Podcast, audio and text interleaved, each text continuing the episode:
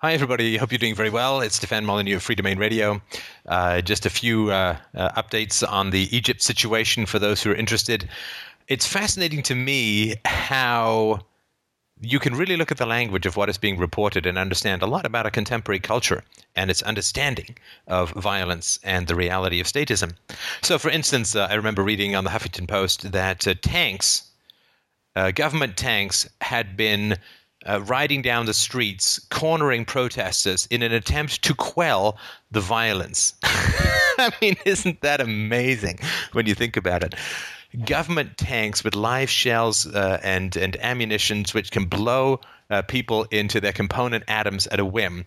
That the imposition of this kind of astounding level of violence is an attempt to quell violence. I mean, isn't that just amazing? Uh, the, the hammer fist of the government coming down on people who are protesting almost exclusively peacefully. That is an attempt to quell violence. The other thing that is really fascinating to see is the degree to which there's this ridiculous and idiotic attempt to personalize things. So, what they'll say is pro Mubarak supporters did X, while anti Mubarak or anti government supporters did Y and they're talking about like throwing rocks and and uh, and pelting each other with broken bottles and stuff like that. I mean, I don't care how charismatic this 82 year old guy is. Uh, I, I, hope that I never ever become so charismatic, if I even am to begin with. I hope that I never become so charismatic and popular that people are willing uh, just to you know keep me in biscuits and gravy are willing to go out and get their heads split open by rocks. Uh, it has nothing to do with being pro Mubarak or anti government or anti Mubarak. The people who are, quote, pro Mubarak are simply the people who are profiting from the regime.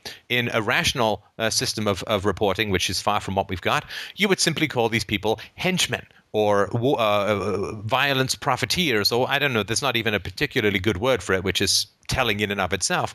But they're not pro Mubarak, they are pro whatever proceeds they're getting from the government. It's like saying that the, the KGB agents were pro uh, Khrushchev. It's like, no, no, no, they're, they're pro being KGB agents. Uh, and of course, another thing, another reason why there's so many people out there protesting for the continuance of the state, other than those who are simply dependent upon the state for their living, are the people who are incredibly concerned, and with damn good reason, that if this tyranny falls, there's going to be people coming after them with the rule of law.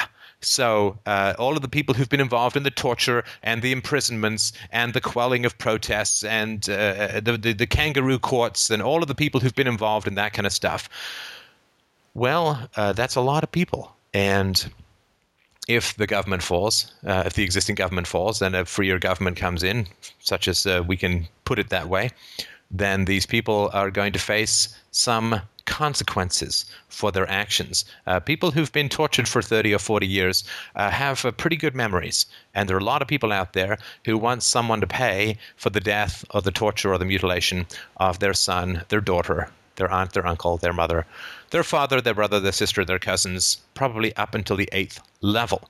So the idea that this is sort of pro Mubarak or anti Mubarak means that it's just kind of an opinion. Well, I like the guy. Well, I don't like the guy. So let's break each other's heads open. No, it's ridiculous. It's much more fundamental and powerful than that.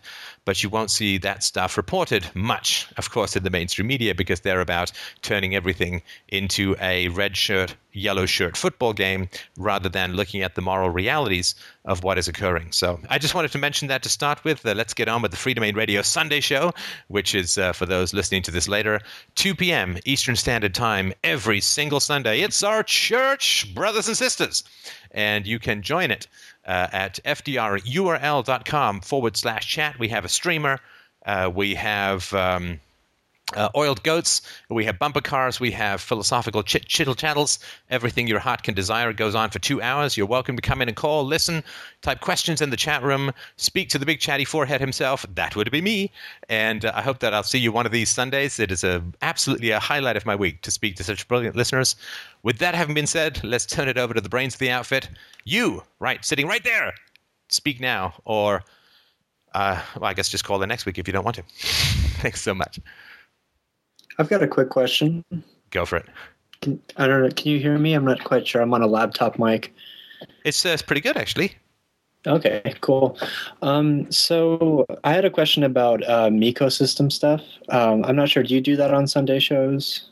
I do whatever you want to talk about. And just for those who don't know, uh, Miko system is something that I've shared with listeners. It's something that I found to be very powerful in my own therapy, which was uh, the idea that we are not a single identity in terms of self knowledge, in terms of how our minds work, but we are a multiplicity of, of identities. So uh, if you think about it, um, you can probably imitate quite well a whole bunch of people in your life. And I've done a whole bunch of role plays with people where this becomes very, sometimes chillingly evident.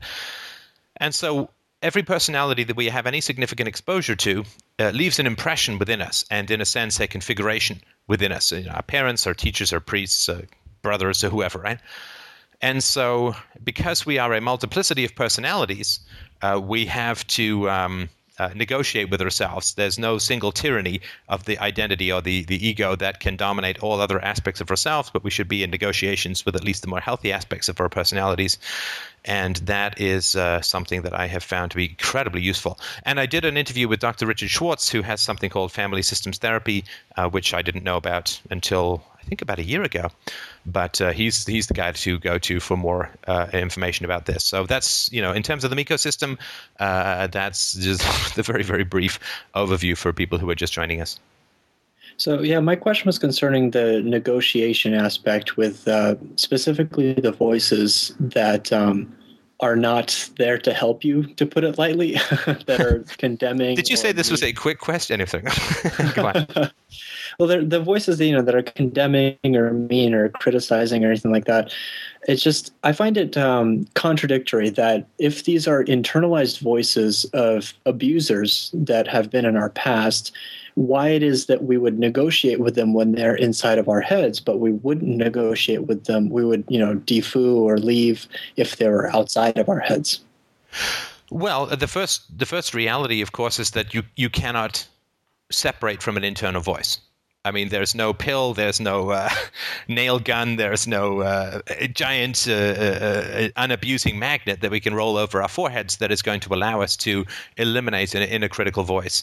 So, at least, and it's a great question. Um, my approach has been to negotiate as much as possible. And that doesn't mean just sort of sit there and bat things back and forth, right? So, when an inner critic comes at me, what I do is uh, uh, I roll with that criticism, right? So an inner critic comes at me and says, "You're doing X really wrong," right? It's like, okay, well, is this motivating or not? Is this going to encourage me or not?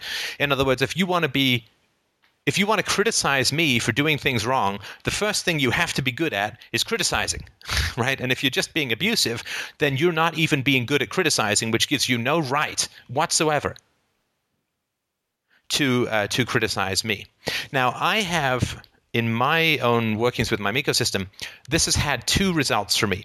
The first is it, it pushes the inner bully back and says, "Well, wait, yeah, I guess I can't use this heavy-handed thing," and we, we can try and work together.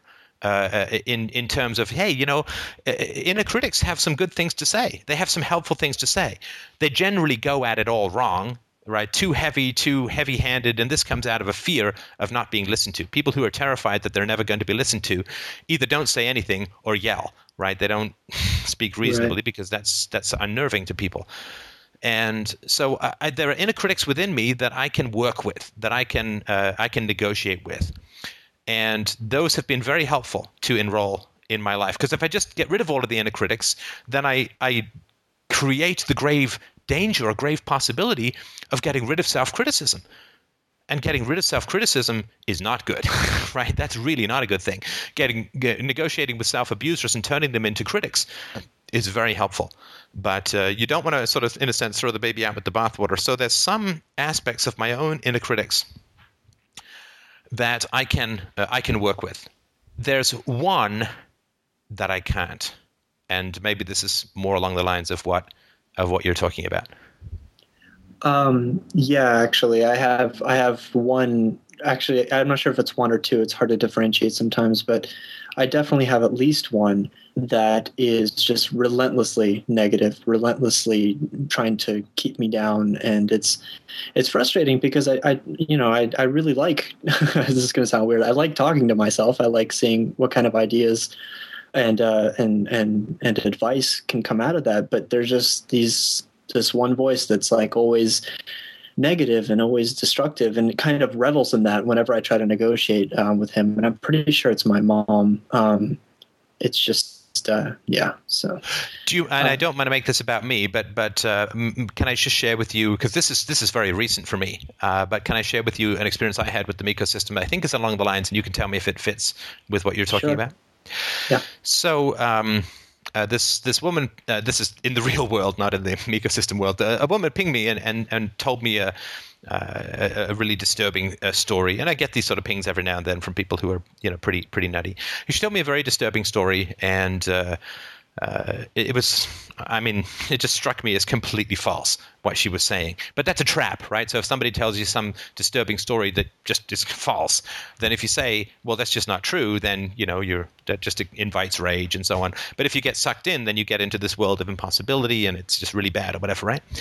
So I was sort of thinking uh, about this because I then I dreamt about my mom that that night, and so I thought, geez, you know, uh, Mr. Lecturehead about everyone else to negotiate with their inner uh, inner selves. When was the last time you sat down for an ecosystem conversation with your mom? And it's been a while. And uh, I do like to practice what I preach when I remember to do it. So what I did was I sat down and I had an ecosystem conversation with my mom. And uh, uh, I won't give you any of the particular details because they're not too important. But what came out of it was my mom said, uh, Steph, if you want to understand what what shaped me, you have to understand that I had to eat another child in the war in order to survive. And I mean, that was just horrifying, chilling. You know, now is it true or not? Who knows? It, it, I mean, if it were true, like if I found that out about my mom, right? That that she because she was in the Second World War in Germany and it was just monstrous and starvation was epidemic and so she I had to eat another child in order to survive. Well, that would you know what would that do in terms of my view of my mom if she went through something that absolutely uh, horrifying or that absolutely horrible? Mm. And then, but then I thought, I thought, hold, hold, hold on, wait a second here.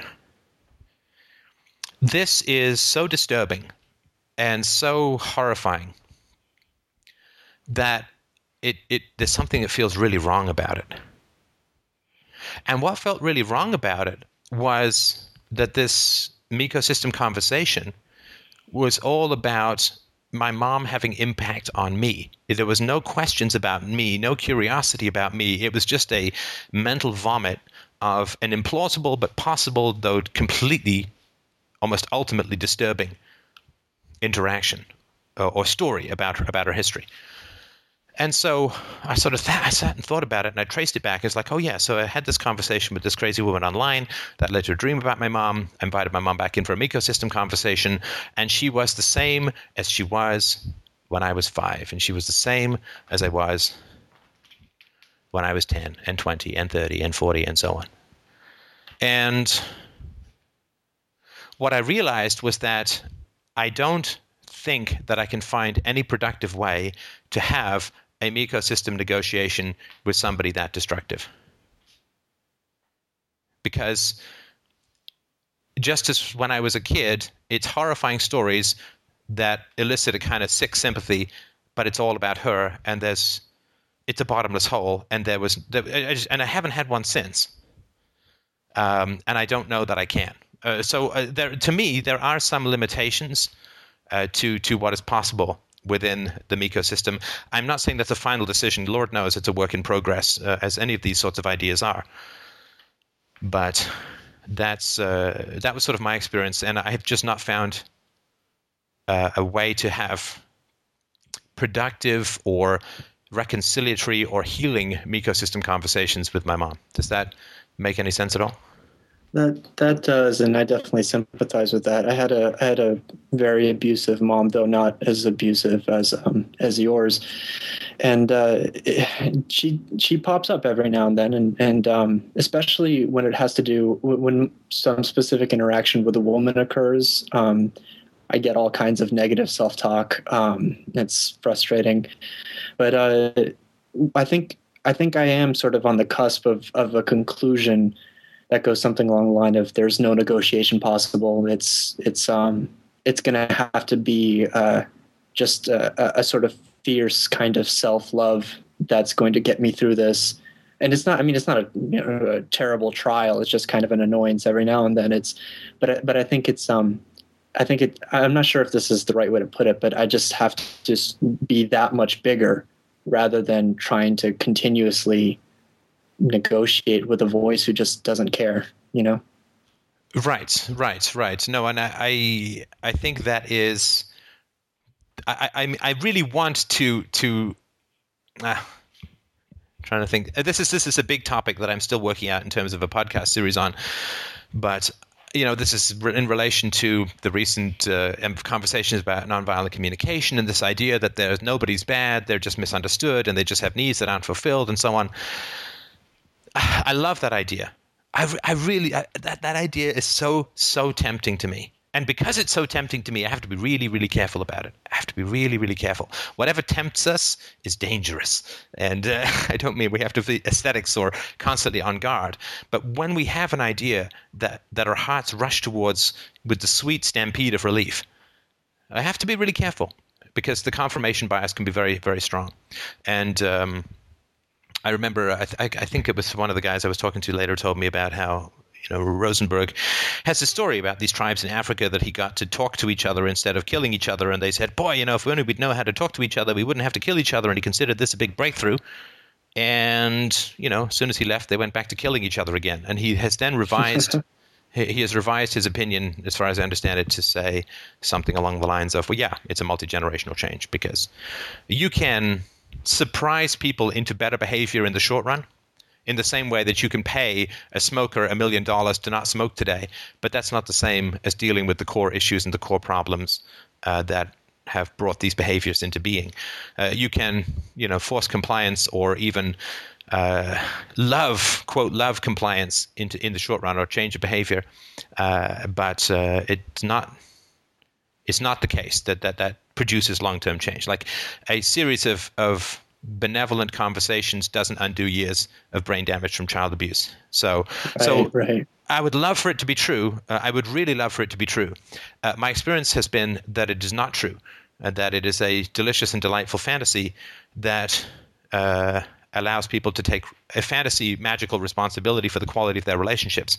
But um, uh, I have found there's only been one uh, I mean, I have a tough time doing ecosystem conversations with my dad because I never really knew him. I mean, he was gone before, like I was six months old, but I don't have any memories of him. And I, I mean, I certainly met him afterwards, but uh, not obviously to the same degree as my mom. So there are uh, yeah, some at least one, you know, completely narcissistic, cold-hearted witch with a capital B in me that I can't negotiate with because it's just traumatic and it's all about her, and uh, I can't, I can't get that to change. So uh, I'm, I am declining to have that conversation uh, for the uh, time being and indefinite future. You know, uh, just uh, one last quick point, and then I'll I'll jump off the the call. Um, while while you were talking, I I just had this uh, this epiphany, kind of. Um, maybe maybe it is a loving action to to leave.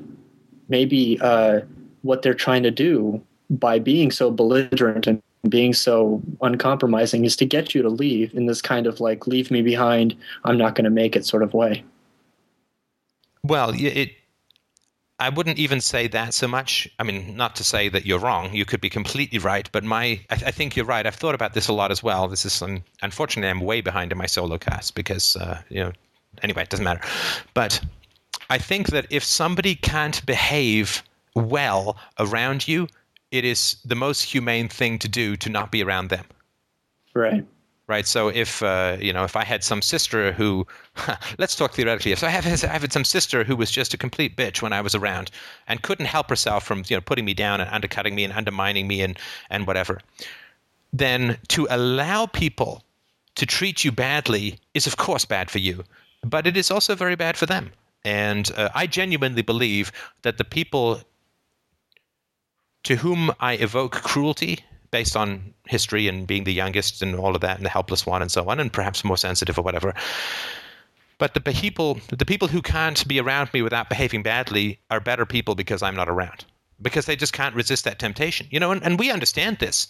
Right? Cruelty is a drug. Right? Cruelty is a drug. And we understand that if you want to quit cocaine, you can't go to cocaine parties. Yeah. Right? If if you and, and so if people around me are addicted to cruelty towards me, then I have to take that cocaine away from them. If I care anything about them, or I mean, it's a win-win, right? I think. But yeah, that's really, that's, really important. That's a good point. That's a really good way of putting it. Thank you. Yeah, it is a drug. It is a drug, and and anger and rage, or sorry, rage and and hatred. Those are all drugs, and that's the drug that my mom gets when I'm around. And to do the loving thing is to get rid of the drug, which is me in a sense. Well, it's certainly proximity to you. Uh, you you're not the drug, right? But it's uh, you are the right. catalyst or the stimulus. Uh, and the other thing too is that uh, if if there is to be a chance for the people who've done us evil in our life to get better, then the first thing we have to do is, by whatever means necessary, prevent them from continuing to do wrong. That's the very very first thing that has to be done. You know, like you uh, you come across some guy who's bleeding from some cut to his femoral artery in his thigh uh, you don't ask him about his dietary history, right? The first thing you do is put a tourniquet on his leg, right? That, that's the very first thing to stop the bleeding. Because if that doesn't happen, nothing else matters, right? So the, f- the first thing, if, if we want bad people or people who've done really evil things to have any chance of any kind of peace, the first thing that needs to happen is they have to stop doing bad things. And if they ha- if they if out of habit we are the uh, the cigarette commercial to a chain smoker who's trying to quit.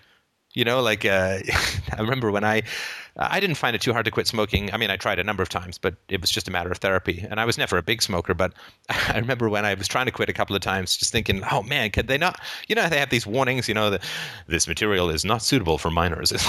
this movie is not suitable for smokers because there are lots of people really enjoying smoking 20 foot long cigarettes in this movie, and you are going to have your fingertips tingle with nicotine lust. Uh, I would like to have had those, you know, like, uh, I guess if you're a, an alcoholic, I don't know, maybe leaving Las Vegas works both ways for you that it makes drinking look fun and yet seriously not fun. But do you have to stop people from doing bad things? We have to tourniquet the bleeding first and foremost. Because every time somebody does a bad thing, every time somebody acts in a cruel or, or destructive manner, it reinforces that behavior and it creates further guilt, which they then drown out by continuing to act in a destructive and immoral manner. So we have to diminish the amount of guilt that is accumulating in the people who have done bad things. And the only way to do that, if you can't negotiate a cessation to the aggression, the only way to do that is to stop waving your, you know, red flag in front of their inner bull. And right. then they have that possibility of achieving some cessation of destructive actions with a diminishment of guilt, which in time should result in the capacity, if not the inevitability, the capacity for uh, being able to deal with this stuff better. Okay, cool. Thank you so much for your thoughts. I'll jump off the line now. Thank you. Thank you. Oh, you're welcome, and uh, let me know how it goes if you like. That's um, very, very interesting stuff. And I'm, you know, I'm, I'm sorry uh, about um, uh, talking about if this has confused people, and uh, if it's any consolation, it has confused me as well. I do apologize for talking about negotiation. Everybody that I was negotiating with within myself was open to reason, but uh, and it was completely unconscious of this. Uh, I hadn't negotiated with my mom in donkey's years, and uh, when I did try to, it really, really didn't work. So I, I do want to apologize if that's been uh, hurtful or harmful to anybody. Uh, it's uh, not out of any. I wasn't withholding anything. It simply hadn't occurred to me, and it hadn't really. It hadn't come up for me. You know, I hadn't dreamt about my mom. I hadn't really thought about her in a long, long, long, long time. So when it did come up and I tried that, that was my experience. Maybe uh, it's not the final answer, but it certainly is where I am now. I wanted to sort of put that out. So I was hoping that I could uh, uh, ask you about uh, maybe getting some help with. Um, sorry, I'm a little nervous, but uh, so I, I'm I've been doing therapy, and I've been trying to uh, work through some issues I have with my mom. is that uh, is that uh, code word? You can talk about whatever you like. It's your show, man. Okay, so I was in therapy uh, last Wednesday, and when I was talking about uh, my uh, uh, about my mom, I was telling my therapist that I get uh, uh, like I was uh, feeling like I had to please her a lot, and that I didn't know uh, why that was exactly. But then when I said it to her, I just got like I felt really creepy, uh, really grossed out. So I was hoping maybe you could help me uh, look into that aspect of it. Uh, yeah, certainly. And I just wanted to remind you that you know your therapist is the expert, and I'm the idiot, non-credentialed amateur on the internet. But I'm certainly happy to to take a swing at it and see if we can connect. Uh, so you you're uh, you said that you felt the need to to please your mom. Is that right? Uh, yeah, uh, she's kind of the person who, uh, like I always felt, was really um, emotionally fragile. So I was really sensitive to that and wanted to um, like manage her emotions, basically. Okay, all right. Can you give me an example that uh, just, I mean, I understand the abstract. I just want to make sure I understand the, the concrete because, uh, you know, I work better with uh, rocks. but uh, what, um, can you give me an example of where that may have occurred? And it doesn't have to be specific, just the kind of thing.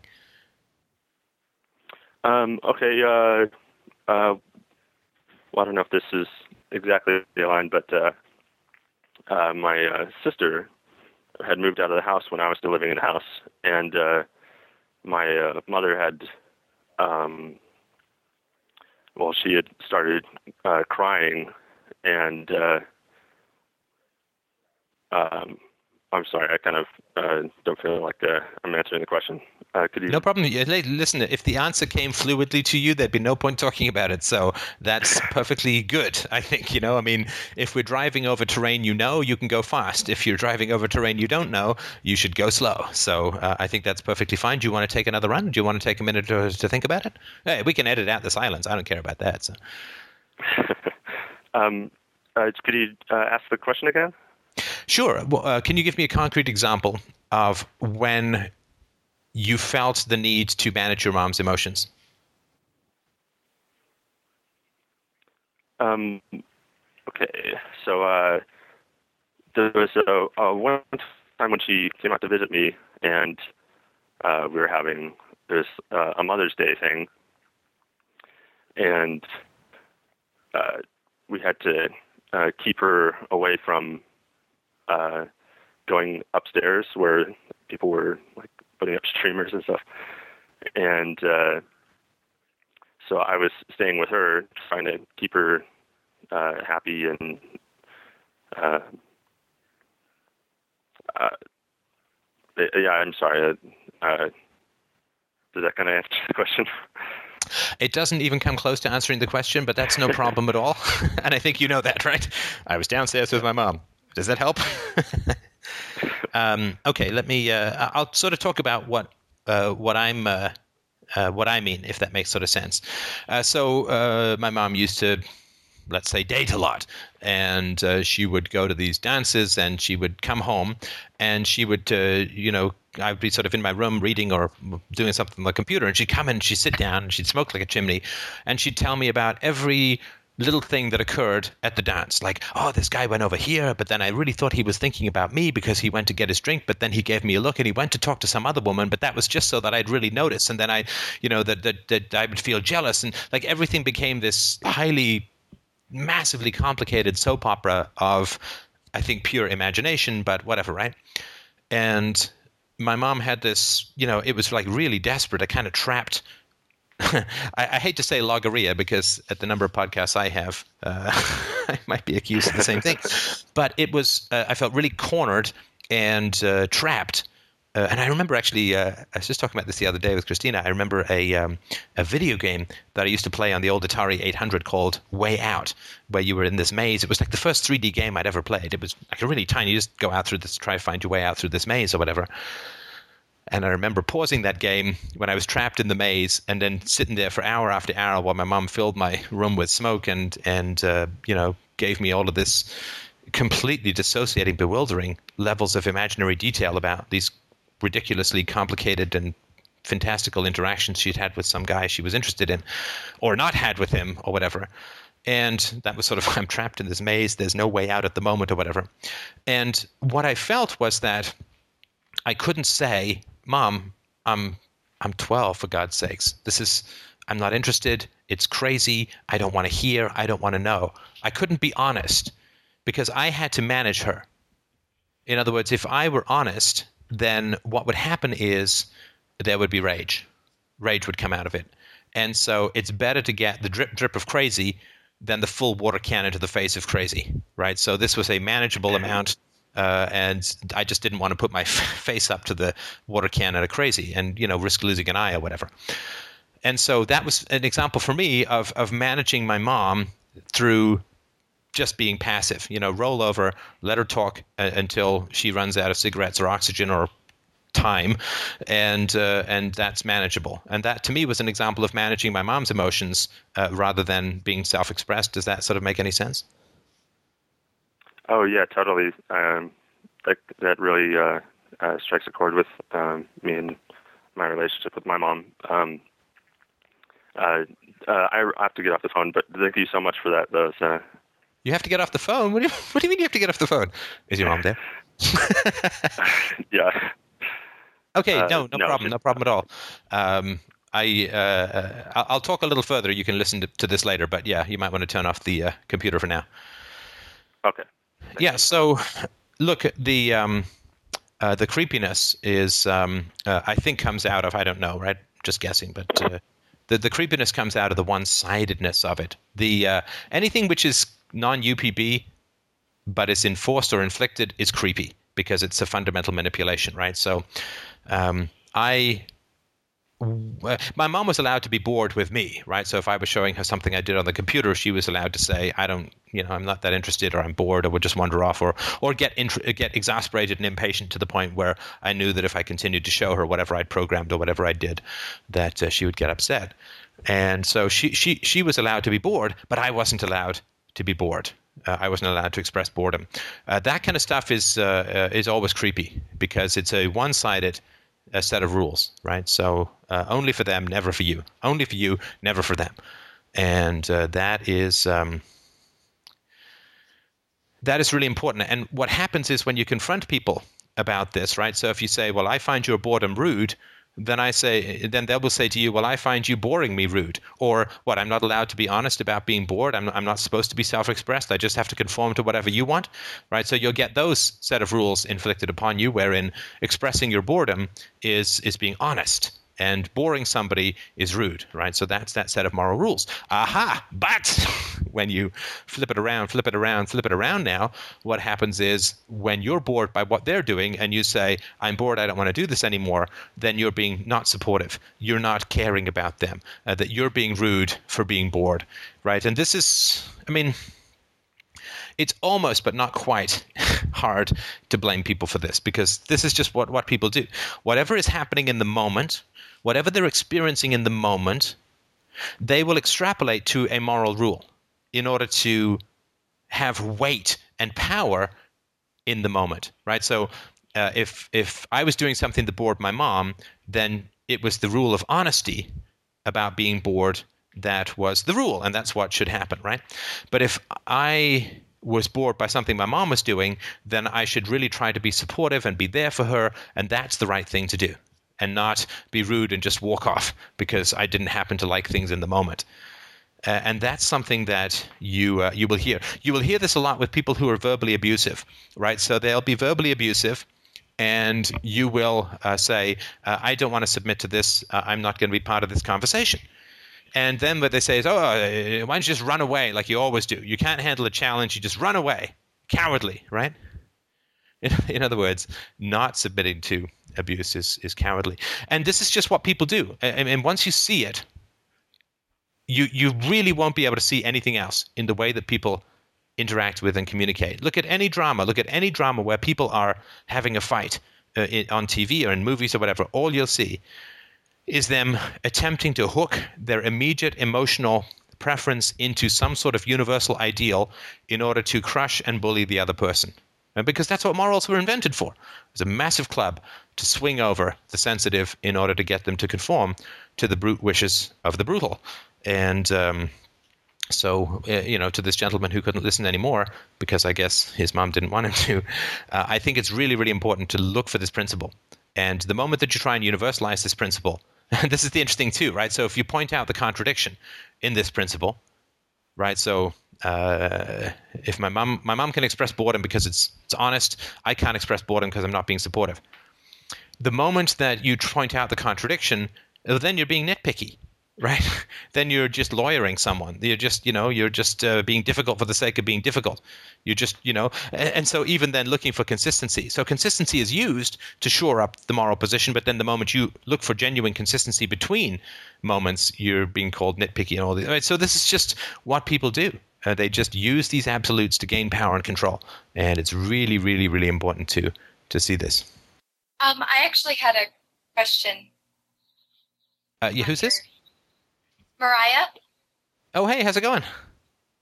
Uh, good. I'm actually very new to your site. I was introduced to it by a friend who you've spoken to before, and and I'm, is that person still I'm a friend? Uh, okay, good, uh, good. Yes. good. Well, no, he is. That rat bastard, and now I got this philosophy in my head, and I can't sleep. And okay. oh, I'm I'm loving it. It's been a long time since I've been able to delve into some of this stuff. Um, oh gosh, where to start?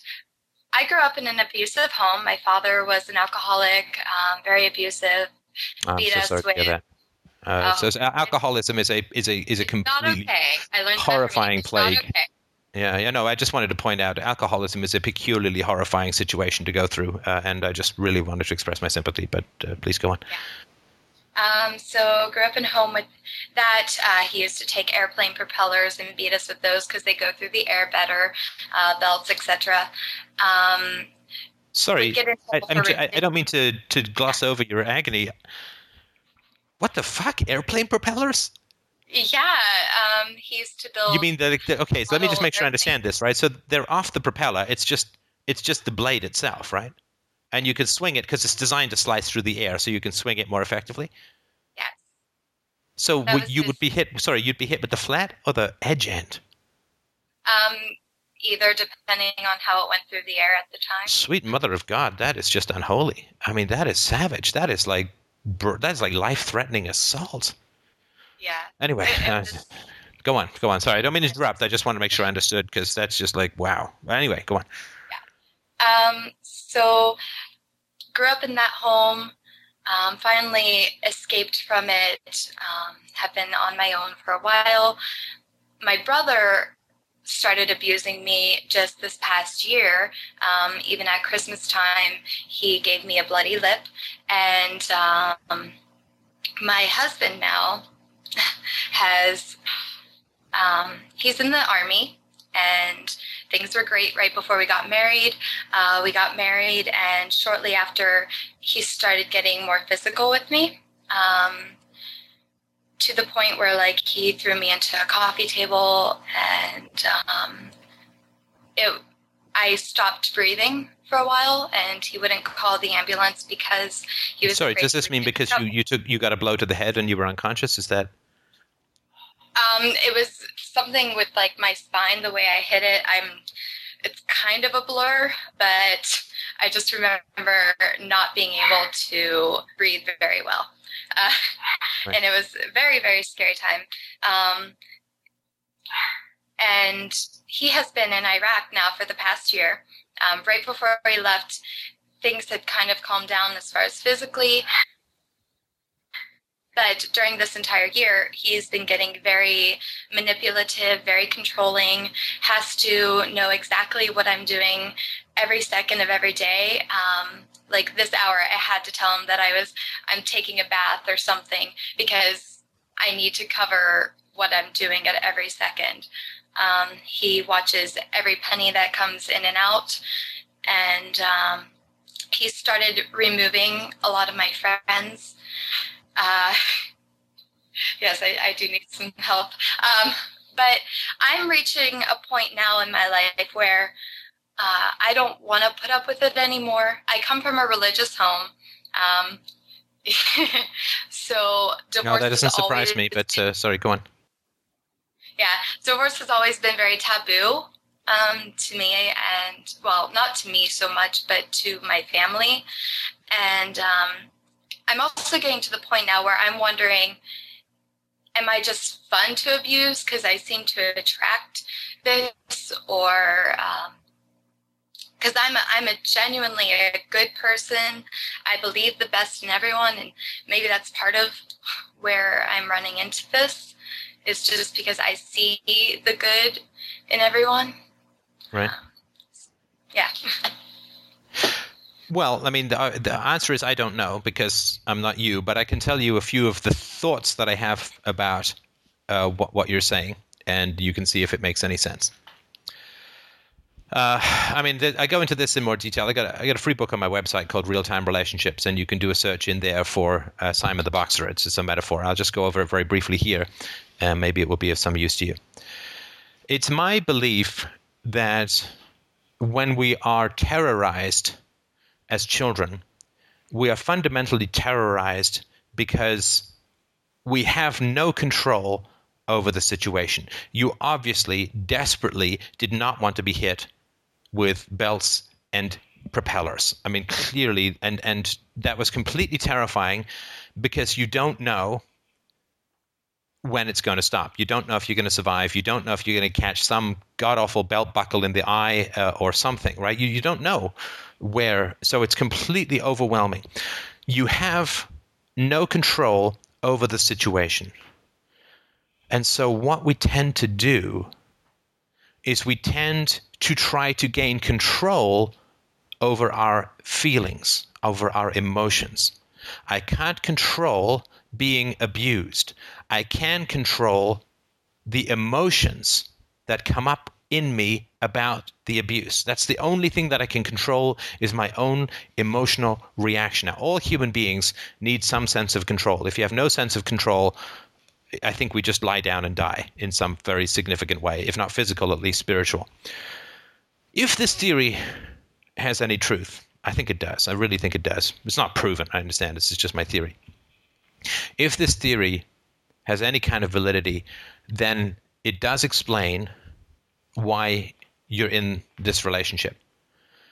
Because if the only sense of control that you have is control over your reactions to abuse, then you need an abuser in order to experience those feelings of control over being abused.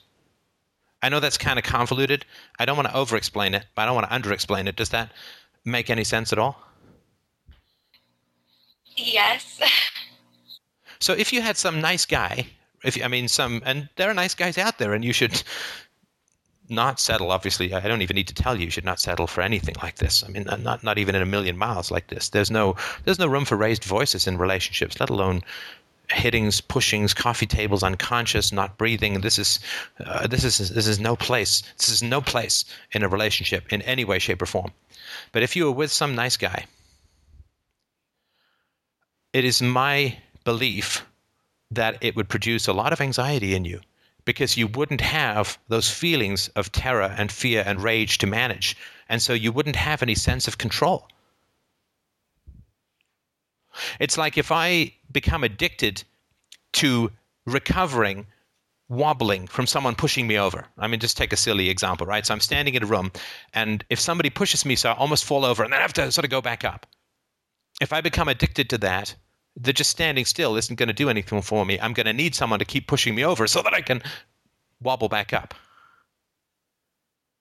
And so, becoming, I use the term addicted very colloquially, right? It's just a right, but becoming addicted to managing feelings of fear and rage and humiliation and uh, and all of that. If that's what we're used to, if that's what the grooves are in our brain, if that's where the train tracks are in our brain, then in a kind of very real way, we can't live without those feelings. We can't live without those feelings because that's what we need to manage. That's all we know how to control. That's all we know how to process. And so we need people in our lives to provoke those feelings so that we can once again do all that we know how to do, which is to control and manage and deal with those feelings. Without those feelings, we're lost, we're disoriented.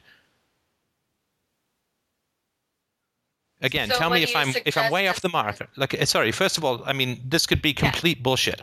I just want to caution you about that. This is just my uh, feelings, my thoughts, my experience. I mean, I've obviously talked with a lot of people about these kinds of issues, and so I'm not I'm not new to the block, but certainly don't take what I'm saying as any kind of truth.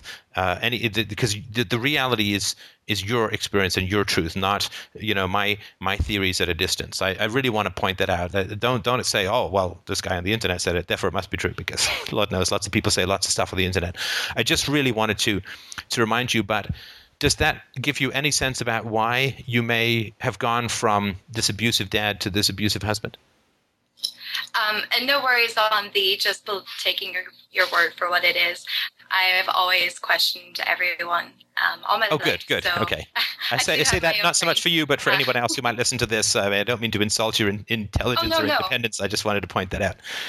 A lot of people once they find somebody that they agree with on a few levels they think then this person you know knows everything but i'm not one of those i do agree with you on many levels and some i do question but Good. Well, um, that's the same. I have the same relationship with myself, so that's it's quite reasonable.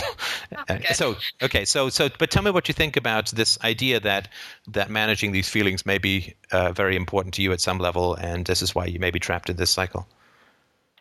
Um, I'm not sure if that's exactly how I would look at it either, because I've had really good relationships in my past. Um, I have some amazing good friends who, you know, there, there's a lot of good influences in my life, and I appreciate them and I love them immensely. Um, so I don't think it's that I'm drawn to it or addicted to it or All right, let me uh, like let me. Uh, sorry to interrupt. person for living. Sorry to interrupt. Let me just uh, let me just ask a skeptical question here. Mm-hmm.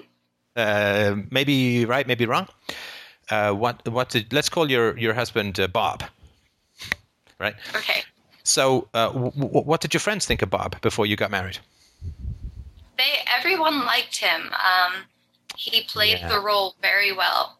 Uh, you know what? Uh, I know what you're saying, uh, but I'm, I'm telling you, once once you get why you're with him, you will see these guys a mile off. That they're not that hard to. Okay, let me let me ask you this: What was Bob's childhood like? Um, his father left when he was very young. Um, kind of just abandoned them, which should have been a red flag. But I also grew up in an abusive home, but I was able to. I think it made me a better person in the long run, and I dealt with those things. Um, no, again, I have to give you the skeptical feedback, right? And you you, you pausing, you know what I'm going to say, right? Because Mm-hmm. Yeah. you, you're pausing even while you're saying it, right? So you're having trouble building this bridge yourself, right? Well, because of the circumstance I'm in now, it doesn't look like I dealt with my past because I'm I walked right into a future that is parallel to my past on a different level. Right. So, and again, this is I'm not I'm not criticizing in any way, shape, or form. I'm just pointing out that the adjectives don't match the actions, right? So, so what else? I mean, look, just just having a dad who wasn't around does not, in my mind, at least, is not enough of an ingredient to produce an abuser. So, what else happened in Bob's past? Was Um, he himself? Father, uh, sorry, go ahead. What were you going to ask? No, no, you go ahead. I don't want to. You, you, you're the one who should be talking here, not me. All right. His father walked out on him when he was very young, started a new family, completely ignored him, and then died a few years later. Um, and then his mother was very, well, she's very depressed. Um, always was just scraping by. Um, he was kind of her world, and because of it, she put a lot of pressures on him. Uh-huh. Um, so that's like the gist of his childhood. Was he um uh, was he um uh, He was physically aggressed jock. against? Was he physically aggressed against as a child? Um, no, Not even no, spanked. not at, not as far as I know. I don't think his mother ever really believed in that. Um, she she wasn't around very much. He kind of raised himself. Does he have siblings? no. Right. Um, what's his circle of friends like? Um, a lot of military and jocks and very just guy guys, like into sports and you know get together, have a few beers, watch the game type of stuff. And what was the first thing that you remember of significance that he said to you when you met?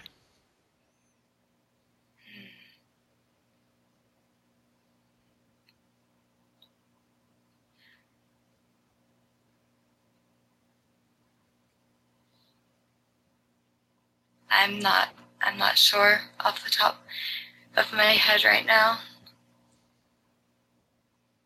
No, no, no, no problem. So clouded um, with the past week and just the anxiety of him returning soon and trying to do what's best for me. Um, right. Yeah. Right. Okay. Well, um, again, like I, I know I have to keep repeating this, but it's worth repeating. I'm certainly no expert. I think that um, most people who are physically abusive were themselves physically abused. And that's not to say that everybody who's physically abused becomes physically abusive. That's a different equation. But uh, just about everyone that I've ever heard of or read about who is physically abusive were themselves physically uh, abused. And that is um, that's an important conversation to have. Um, again, I, I, no one can tell you what you can do, what you should do. Nobody can tell you what you should do uh, as far as your marriage goes. But uh, I will say that I don't think that you have the right to subject yourself to this kind of abuse. Right. So, I mean, you, are just the brain. You have a whole body. You have a reproductive system. You have future children that you might have. Uh, you know, one one wrong blow to the stomach, and you could be infertile. Right. Which is is stripping from your future self the right to have children. I don't think you have the right to strip from your future self the right to have children. I don't think that you have the right to inflict on your inner child a repetition of the abuse that your inner child and you, of course, have already occurred. I don't think you have that right. I know that's just a weird way of putting it, but that, I mean, I feel very strongly about that. That um, you don't have the right to subject yourself to this kind of abuse. Um, you certainly should not receive abuse in any of your relationships. This should be not something that you tolerate, not something that happens once a month or once a year or once a decade. This should not be something that you accept in your relationships in any way, shape, or form. If your husband uh, aggressed against you in this kind of way and did not go to get professional help, right? Because there are ways of dealing. There's anger management classes. There's ways of dealing with these kinds of issues um, that will do a lot to prevent recurrence. And there's things that you can do, right? That that um, will prevent will be, will, will be uh, most likely to prevent recurrence. I can give you I can give you my advice, and all I can do is give you my advice, and you can obviously do whatever you want. But my advice would be um, to get yourself into therapy, not tomorrow, but today. You know, look people up on the yellow pages, look people up online who are close to you, and find. Uh, I'm a big fan of cognitive based therapy, uh, CBT it's called. Oh, sorry, cognitive behavioral therapy, and um, get yourself into into therapy.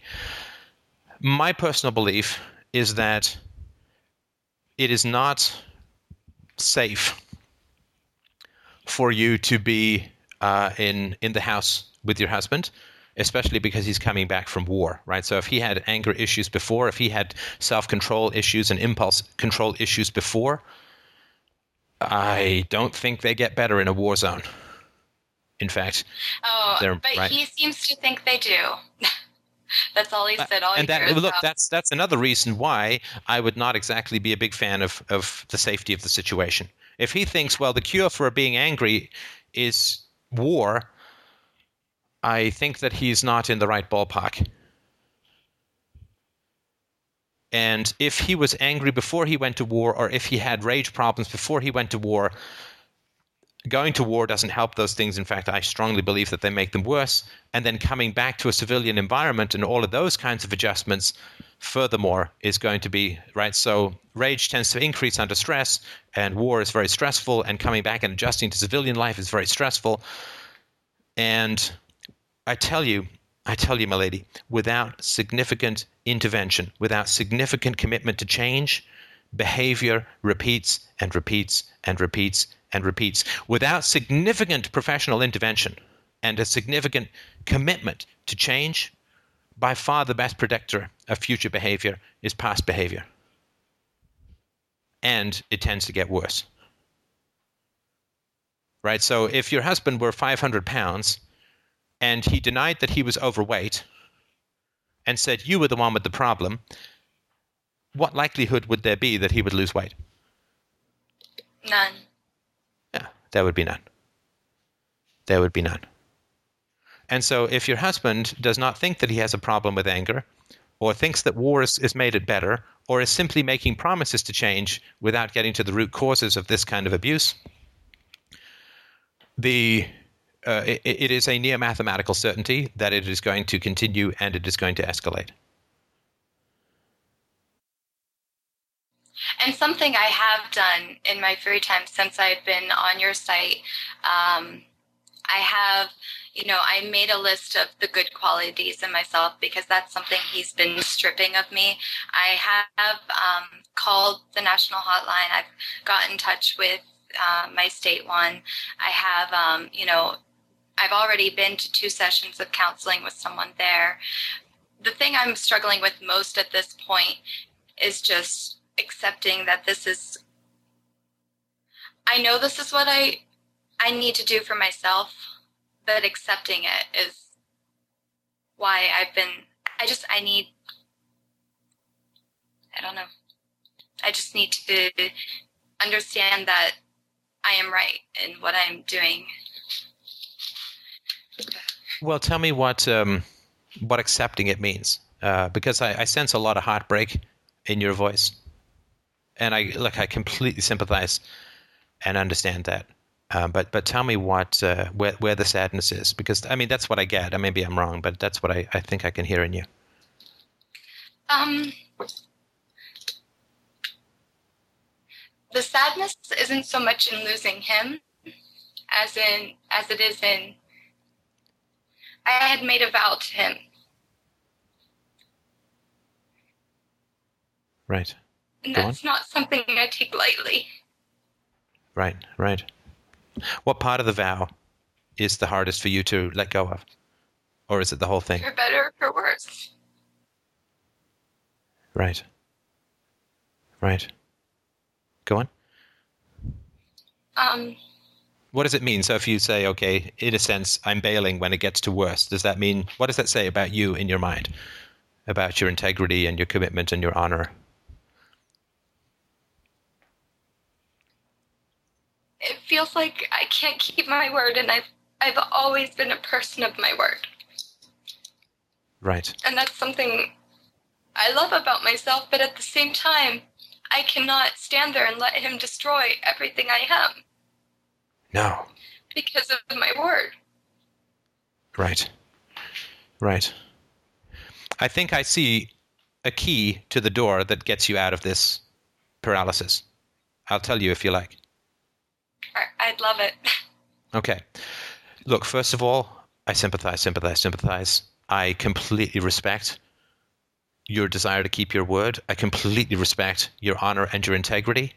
I think that's magnificent. I, I think that is an incredibly honorable and beautiful thing. But that's not what for better or for worse means. For better or for worse in a marriage means stuff that's coming from outside the marriage. Right? So for better or for worse means I'm not going to get I'm not going to leave you if you stub your toe. I'm not going to leave you if you break your leg. I'm not going to leave you if you get sick. I'm not going to leave you if you're grumpy. Right?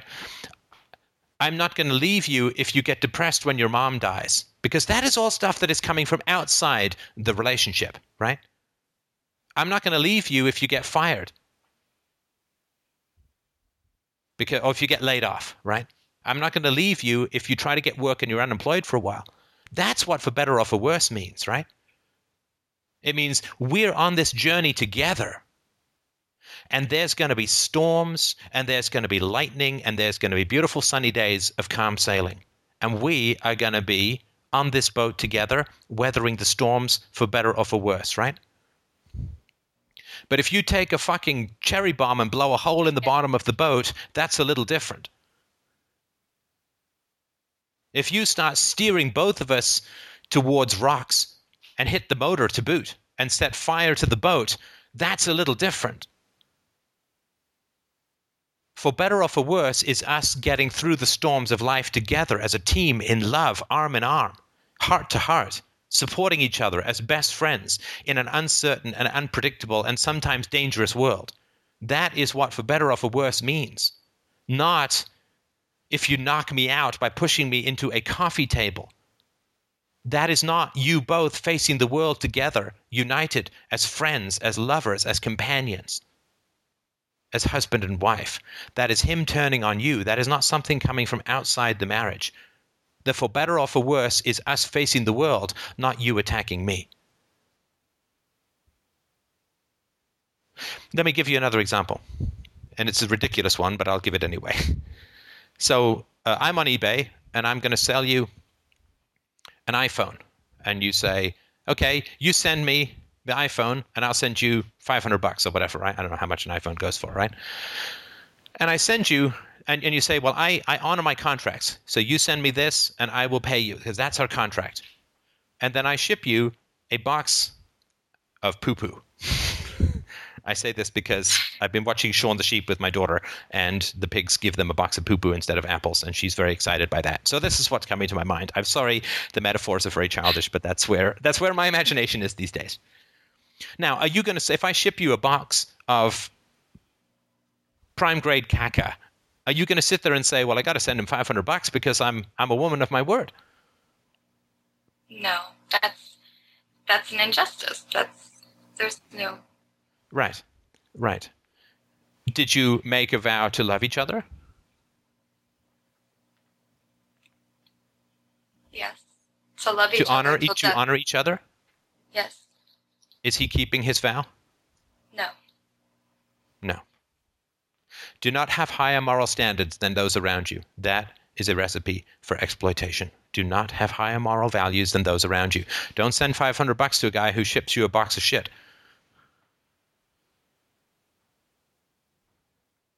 Because that just means you're going to get exploited. Right? Treat people the best you can when you meet them, and after that, treat them the way they treat you. And well, look, it's it's it's a healthy way to do things. It's a healthy way to do things because there are bad people in the world who will do things to exploit and hurt you because of their own crap and because maybe they're just bad people for reasons that we don't know or maybe you never know, but it doesn't really matter. Right? So if somebody ships you a box of crap, you don't have to pay them their 500 bucks because they've just broken their contract with you and you cannot keep a contract with someone who's broken their contract with you without being I hate to say it this baldly, a sucker. So forget about your vows to him for now. Though I completely, I want to reiterate, I completely respect your desire to fulfill those vows. And I hope, I hope to the heavens above that you can do that in your life. But what you need to do is not focus on whether you should pay the 500 bucks, but what the guy actually shipped to you. Focus on his vows, not yours, because it's his vows that are the question, not yours, right?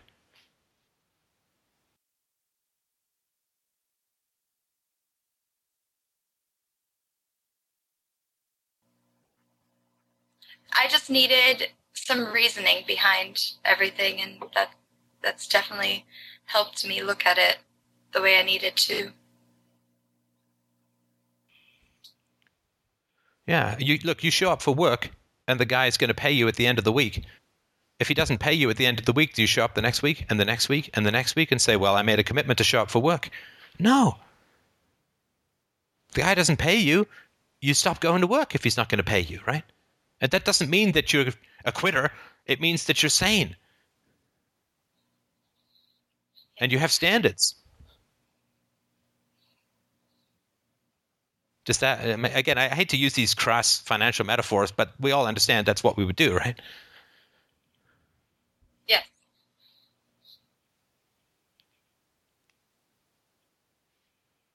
You have you have the right to be loved, to be cherished, to be honored, to be respected, and to be obeyed. I'll do just about anything my wife says because she has so much trust and credibility with me. Hell, I'll do 90% of what my daughter says because her decisions as a two year old are often better than mine. I don't know why. It's just the way it is because she's a woman. I don't know. but you, you have, yeah, you, you have that right. You have that right. And you should settle for nothing less. And every contract we enter into has as high standards for the other person as it does for us. And we should not have higher standards than the other person. We should not hold ourselves to a higher standard than those around us. I know that you hear a lot, oh, take the high road and so on. You know, I, I, I think that that is not, it's not healthy. That is not healthy. He needs to treat you right. You need to keep yourself safe. You both need help. And whether that help means that there's a way for the marriage to continue or not, who knows? But you both need help. And fortunately, I'm sure you can get some help through through his uh, his coverage. But you both need help. Whether that help is a way of coming to un- to an understanding of why the marriage can't work, or whether there's a way of finding the way for the marriage to work, I mean, who knows? I mean, that's between you and your therapist and you and your husband. But uh, please, please, please don't just cross your fingers and think that you know roses are going to fall off cactus plants. Uh, there is no magic in the world. There is no uh, light that fills people up and turns them into different people. There is no Jesus who comes down and turns water into wine and makes more loaves and fishes. Uh, there is a grimly predictable cycle of human behavior that occurs without significant intervention, uh, almost always with uh, heavy and professional help. Uh, but please, please, please do not cross your fingers. Do not hope for the best. Do not say one more day. Do not put it off. Do not think that something is going to happen that is going to turn around. That's not the way that people work. That's not the way that relationships work. That's not the way that life works. We have to work to become free. We have to work to, to give love. We have to work to earn love. And where you're heading now is a very dangerous place without getting the help that you and, and your husband need. Agreed. All right. Is there anything ridiculously cheery and jokey that I can leave you with? I don't know. Something your your little girl did recently because she's adorable. Oh my God, is she ever adorable? I'm um, sure she did something. I tell you, what did she do? Oh, I mean, she just does these things that are incredibly cute to me. Uh, she's she's just learning three syllable words, and uh, when we play, she likes to play in the dark in in the study, like in the room where I do the shows, about the red room. And uh, we sometimes can. She's very active, as you know. She's two, right? So she, but sometimes she'll lie there very still. And she just laid there the other day, and there's a little um, a wireless router under my desk, and it has these little blue lights that light up, of course, whenever there's data passing through. And uh, she said, "Dada." And there's a little um, the blue light under the table is flickeringing. I thought flickeringing that is a much better word than flickering. Much better. Flickeringing is like I don't know if I'm going to teach her how to speak or if she's just going to liberate me from all forms of traditional syntax, but that is just a fantastically better a better thing to do. Uh, she is uh, she's really really starting to engage with uh, with other kids. We were at the mall the other day, and uh, she she uh, found this five year old girl whose parents were talking to a clerk for like half an hour, and uh, she's like, "Girl, come play hide and seek." I, am still trying to tell her that sometimes it's okay to phrase these things as a question, that it might be somewhat more inviting. She's still working on that to some degree. Uh, and uh, yeah, so then uh, um, Uh, Christina was uh, was shopping for uh, for something, and uh, myself and Isabella and this girl we played hide and seek in the store for like 20 minutes, and I just I love the way that she brings that fun and engagement. I mean, this girl was pretty sad and moping around because she was bored, and and Isabella just came storming in with this you know this great sense of play and energy and fun and really got this girl uh, up and running and squealing with with happiness and all that. And I, I love this incandescence that she brings in, into the world to the degree to which you know she just touches things and they burst into light. That's sort of my experience of her, and uh, I think that's that's just completely delightful. And uh, I hope that that continues. I'm sure that it will. I hope that that continues uh, as uh, as she moves forward in life to just bring that uh, that there's this great compressed, joyful energy to to to things that she interacts with and touches. That is. Uh, I mean, that is a, a beautiful, wonderful thing, and uh, I have uh, I have high hopes for her, uh, her sense of joy and sharing of joy in the future. So, uh, but just have to just have to keep that protected and and uh, help her to. Of course, you know she'll go up to a bunch of kids and she will try to engage them, and they'll get really shy, and and some of them will run away, and she'll yell, "Girl, come back!" Sorry, I don't want to make her sound like some sort of Nazi general or something. It sounds a little harsher, you know. But I, am trying oh, to teach her, her German. father. No. yeah, that's right. That's right. I, I, need to teach her German so that she can uh, uh, she can match the tone with the language, you know. Uh, but uh, Schweinhund or something like that. But yeah, she's uh, she's just uh, she's just a really great and really uh, and really smart and uh, just a, a, real joy to spend time with. So that's, I guess, that's what I'll leave you with. But uh, I really appreciate you sharing. I appreciate the vulnerability that it took to uh, to talk about this, and uh, I certainly wish you the very best. And uh, I hope that you will uh, avail my ridiculous advice and and get the help that you need to to free yourself from this in one way or another. Certainly, and I have been. Um, I actually have already started reading your real time relationships have been thoroughly enjoying it. So. and you know, I mean, Alice Miller, Nathaniel Branden. There's a bunch of other people who it's uh, really, really obviously a bunch of other people like I'm first and foremost. But I mean, these are these are the real experts, and I would definitely uh, p- pursue their stuff. But thanks so much for the call. I really appreciate it. And I don't know if you're in the chat room, but I just wanted to to pass along the, I guess, nearly 100 people in the chat room almost all of whom are, which, uh, are wishing you the very best and big hugs and and uh, best wishes for success and, and peace in your life. So I just wanted to pass that along as well. I'm in chat and I, I actually have been ignoring it this whole time. So I'll scroll back through and respond to some of the people. But thank you. All right. Very, very good. All right. Do we have uh, somebody else on the line or is it uh, time for more uh, uh chit chats from the BCF? Hello, Steph. It's Hello. Jeff. Jeff, how are you, my friend? Uh, I'm fine. Yourself? I am. I'm very well. Uh, I'm just. Uh, I'm okay. still full of concern for the previous caller, but I will reorient yeah. my work and and focus on you. So uh, go ahead. Okay. Or should we just speak fluently in French so that I can pretend that I understand? But sorry, go on. Oh right, right. Uh, I was. Uh, well, would you be up to do a dream analysis or? I'm always happy to do those. I find those very, very exciting and challenging. So let's. And I've been trying to get this listener who had a dream about me, where curiously enough I was closed. I don't understand that at all. But um, I've been trying to get him to give me the dream so we can talk about it. I'd love to do a dream with me in it, but because that would just blow my mind. it's like the cheap podcast version of Inception. But let's uh, let's uh, let's hear. Uh, first of all, let's hear about what you think may have uh, triggered the dream, like stuff that may have happened the day before or whatever, and then we will um, talk about the dream. Um, the day before, I'm not really sure. I don't have anything special in mind. The dream in the dream, I I'm visiting my old elementary school, which I did about a month before I had the dream. So maybe that's related, but that's that's the best I can come up with. so I'm gonna I'm gonna I wrote it uh, down. Do you have it? Uh, you have it written down. Written down. Do you mind putting it in the chat window just so I can um, yep, refer to uh? Okay, I'll give it a shot.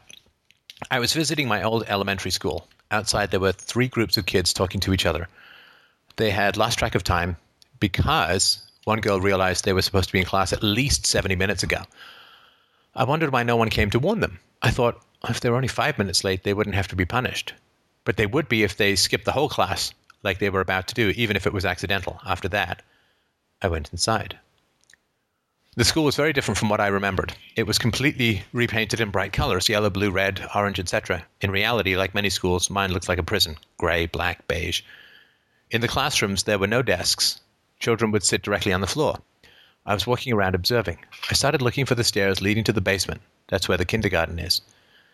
Then a woman saw me. I didn't recognize her in the dream, but now that I think about it, she looked like my second grade teacher. She asked, Who's your boss? I replied, No one. She seemed surprised by it. I added, I'm only visiting. Uh, it won't be long. Is there still a basement here?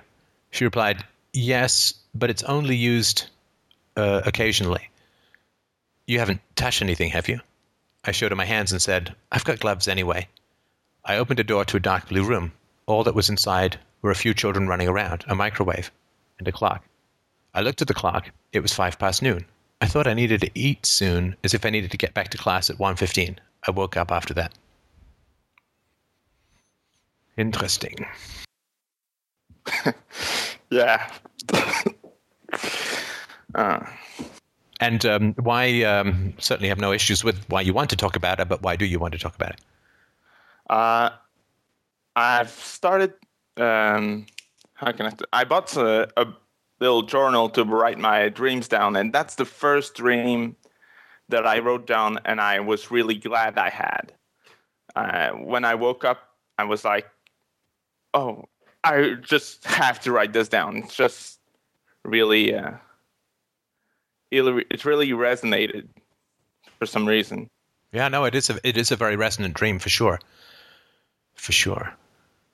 Uh, okay, so the first thing that I would do in looking at this dream, and you know this is not exactly science, but this is the way that I would start at it, is to say what is different between this dream and my experience, right? So if the dream is similar to your experience, then it's usually something in the past you haven't processed. But if the dream is different from what you experienced in the past, particularly if it's better, then it means progress. It means resolution. It means a liberation from from prison, right? So the thing that that noticed is the colors, right? It's very bright colors, right? What happened to the kids? Did did they actually go inside or not? Uh, like can't the kids remember. outside. Can't remember. The kids outside, I I don't think so. I think I just went inside. So when they were talking to each other, did they appear fearful? Uh, no, not really. Yeah, I didn't get that sense. So that's really good, right? It means the kids are free, in a sense, to not go to class. Yeah. And they, they don't fear punishment. They're not like, oh, shit, we're going to get detention. We're going to get spanked. We're going to go, they call my parents. Oh, my God, right? They're like, oh, shit, yeah. we completely lost track of time. Uh, I guess we missed class, right? But there's no there's no fear, right? Yeah, and, and that's very different from your experience of your childhood, right? Right, but actually, now that you mention it, I no, no, I no. Did... You can't contradict my theory. Sorry, go ahead. I'm just kidding. Go on. right, I did skip class for a few days in elementary school, and I didn't get fu- punished for it. I just got a warning. Right. So I don't know if that's related. Maybe it is. But. No, it is. Uh, I, I, I, basically, I, I remember uh, because I my my house, my home was too chaotic to study in. Occasionally, like occasionally, when I had a test, uh, what I would do is I would I would not go to school and I would spend the day studying, and then I would take the test the next time I was in the class, because that was the, that was really the only way that I could study, because you know my mom and my brother would be away during the day, so I would not, I you know, I pretend to go to school or I'd pretend to be sick or whatever, and then I just I'd come home or, or stay home and I'd study and then I'd take the test. Uh, and I, you know, didn't feel any guilt about it at the time, and I certainly think it was a great strategy. Uh, it's no, it's not fair to compete with kids who get to study at home when I didn't, right? So, uh, so, uh, and and I remember they called me up once and they said, uh, you know, why are you home? Oh, I'm not well. Does your mother know you're home? And I thought, are you kidding me? Did my mom actually call the school? I don't think she even knows the number. Like she never went to a parent teacher thing. I mean, she never, she didn't even know. I mean, I'd bring paperwork home to fill out for it. She wouldn't even know what grade I was in. And I just remember being terrified, like, oh my God, the, worst thing ever, terrible, and blah, blah, blah. And there was no actual punishment. So I sort of, my experience was sort of similar to yours, that uh, there's a lot of threat, but there's not quite as much punishment as, as that. So. Yeah, right. Okay, uh, so let's like, get back to your dream. Sorry, go ahead. Sure, sure. Okay, so um, so they're not afraid. They've broken the rules, and they're not afraid, and there's no punishment, right? Right. So. Why do you want to see the basement? Mm, that's a good question. Um, At least once a show, I like to ask one good question. So, one. Right. Uh, well, I've thought about it afterwards. In the dream, I I can I only remember I was looking for the basement. In retrospect, I thought that was kind of a, a metaphor for the unconscious. What's in the basement? Yeah, yeah, yeah, for sure, for sure. Now, um, sorry, you said uh, your second grade teacher. Do you have any memories of your second grade teacher that might be relevant to the dream, like of your real second grade teacher? Um, how can I say that?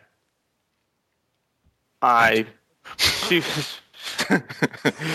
oh she wasn't a good teacher, that's for sure. So she's totally in character in the dream. Uh, but sorry, I don't get any sense of threat from her in the dream. no. Other than when she says, "You haven't touched anything, have you?" But she doesn't. She's not like, "Get out of here," or "What the hell are you doing here?" or "Get lost," or she's not aggressive or abusive, right? No, but only before I, because I was. that's how I felt. I was preemptively uh, addressing these and that, uh, and saying, you know, I'm only visiting. It won't be long. I'll be out. You know, that kind of stuff. I was worried about. Oh, so so you're worried that she's going to uh, be upset with you or attack you, right? Yeah, because um, I knew I wasn't supposed to be here, you know. Ah, yes, but the dream doesn't tell you that. The dream doesn't say that you're not supposed to be there. In fact, the dream tells you you don't even know where this is. But you know it's not where you were. So your unconscious may be saying that you're bringing more fear to your interactions than is empirically required. Because here you're pre- like this is saying, look, the kids aren't afraid it's bright, it's fun. Uh, it's you know there's the, the kid there are no desks the kids are sitting on the floor which is usually associated with like playtime or story time or stuff that's more fun right and this woman comes to to to, see, to sees you and she, there's no indication of threat there's no indic- in fact there's every indication that you're in a benevolent place right right but you're like oh shit i've got to be defensive right Hey, that's true. I didn't think about that. Is there any situation in your life at the moment where you are where it's possible that you may be experiencing more anxiety or attack or experience of attack than may be empirically there? Hmm. Well, other than this call. No, sorry, go on. This call. Well, well, yeah. Well, especially like with the people uh, at FB, uh, sorry, at FDR, uh, I'm really near, nervous to to talk to them, to those people. I have them on Skype and or on the board on Facebook. I'm always really, really nervous about talking to them, even though I know that there's no threat there. Right. Right why does she and i think that's very i think that's an important insight and i think the dream helps you get there um, basement being the unconscious being depth being the true self being whatever right? Yeah. It's and only used you say it's only used exceptionally but i think you mean occasionally right? That's right. That, that was just uh, uh no. How much look and this is a question you need to everybody needs to ask this question every day. You know how much genuine contact am i getting today? You know, days, you know, we, we, we're like walking along with a big sack of gold coins on our back, and, and there's a hole in the bottom called time, and every one of her days is dropping out like gold coins behind us into the mud, never to be recovered as we march forward. The sack gets emptier and emptier. So every time a gold coin drops from your sack, how well did I spend it? How well did I spend it? How much connection did I get? How many risks did I take? How much of myself did I put out there? How much of my heart did I wear upon my sleeve in a safe and productive way? How much was I honest today? How much did I connect? with people today? How much did I get out of my comfort zone today? How much of my today was distraction? How much of my day was emptiness? How much of my day was wasted? And look, wastage is necessary. Wastage is important. I'm not saying stare into each other's eyes and murmur sweet nothings all day and never watch a TV show. I'm not saying anything like that. Because there's no right answer to this. There's only knowledge. This, this is aesthetics. This is not ethics. There's no right answer. You can spend the whole life, you can spend your whole life hiding from people if you wanted. You can spend your whole life never saying an honest thing to anyone. I'm not saying this is you. But, but you just need to know what you're doing so that it's a choice, not an avoidance. So let's put that question on you over the last week, over the last month, over the last year. What percentage of your time has been connecting with people? Mm. Very, very little. Right. So we have this basement, we have this depth, we have this truth, but it's only used very occasionally, right? Yeah. I mean, and then she says, You haven't touched anything, have you? Touched. Connection. Touch is the connection. and you say, What do you say? I got gloves. I got gloves. and you know what glove is? It's love with a G. In cold weather, a hand needs a glove. In times like these, a lonely man like me needs love. So I got gloves. Don't worry. All right. I'm safe. I'm protected. I got gloves. I don't need gloves because I'm inside but I'm not going to touch anything when I go to the basement. Don't worry. I'm sanitary. I'm clean. I'm in my biosuit of isolation. No contact will occur. Oh, wow.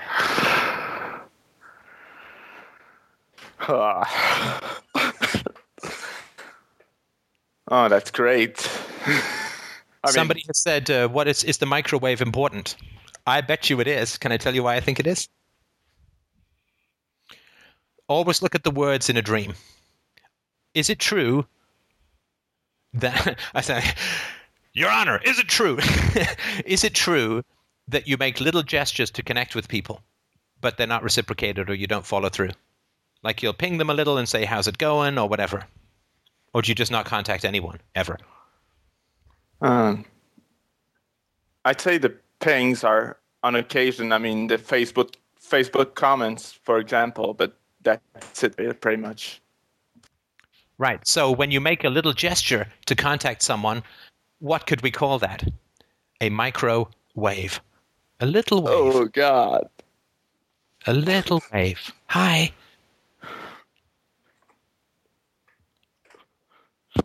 Buddy out uh, there? That's brilliant. it's, your, it's your it's your brain, man. And and what else is in the basement, my friend? You got children running around, beautiful. You got a microwave, it's your little hellos. And what else? A clock. Which means what?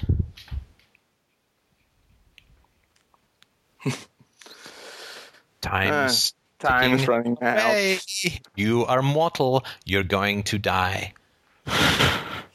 and every day you spend not connected is a day that it's slightly easier to spend not connected tomorrow. Everything we do is a habit that accumulates and becomes an identity. Oh. And what's you know when you when you asked me, you know, what's real, what happened what before I had the dream, well, I've been thinking about that a lot. So that pretty much confirms it. Aye. And I'll tell you what the end of the dream is, again, in my opinion. So your boss says to you, sorry, the, the teacher says to you, who's your boss? And you say, I don't have one, right? Right. Right. And then when you're down in the basement, which is where you want to go, with your gloves on, right? the first thing you, you say to yourself is, well, shit, I got to get back to class, right? Yeah.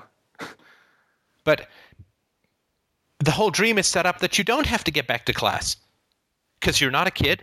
It's not your school. She, you didn't recognize her as your teacher. You're an adult. you don't even have to be there. Yeah.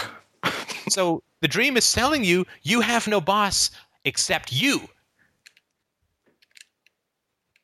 You are the only bully in your life. that's left. You're the only one who's making up these rules now. You're the one who's saying, I got to get back to class. I can't stay down here in the basement. I sure as hell can't take my gloves off and reveal my love. I can't go from a microwave to a macro hug because I got to get back to class. It's like, nope, nope. The dream is telling you that is an entirely made up constraint. That is entirely self inflicted. There is nothing in the environment that requires that. You're doing that to yourself.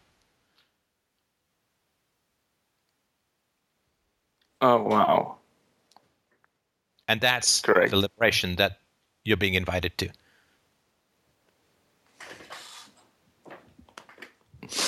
Yeah. Hi, thanks a lot. Hey, I'm glad that was helpful. That's a great dream. And look at that. It didn't even take nine hours. Well, yeah, listen. Yeah. Uh, if, uh, if you get a ping from this fine fella, give him a big ping back. That's all I'm saying. And talk. Yeah, talk. Talk, talk. Connect. Open up. Uh. I mean, people are often only here because I've opened up, right? So let's UPB that motherfucker, right? That's right. Yeah. UPB that mofo. That's got to be my new my new mug. Yeah, right. Oh, All right. Okay. I think we had somebody else who wanted a question just before we end up, but uh, thank you so much. That was uh, that was great. well, thanks to you. Thanks, man. Do love me a good dream food, dream fest, dream feast. Mm, yum yum yum.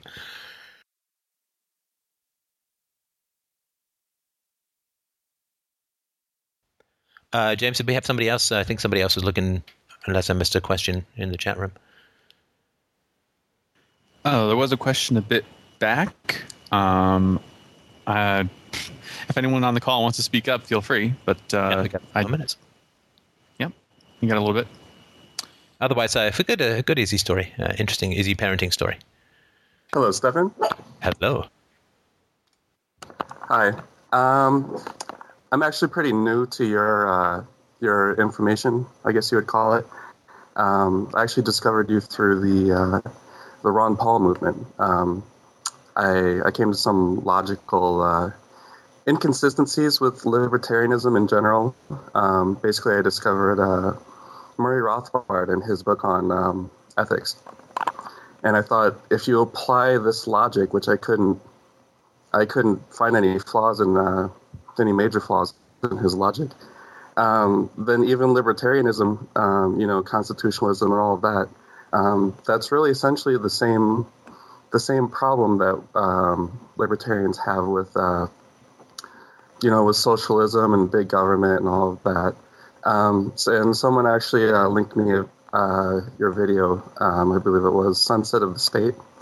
Um, and that's that's how I discovered you maybe four or five months ago. So I'm I'm still kind of working through all of this uh, all of this new paradigm.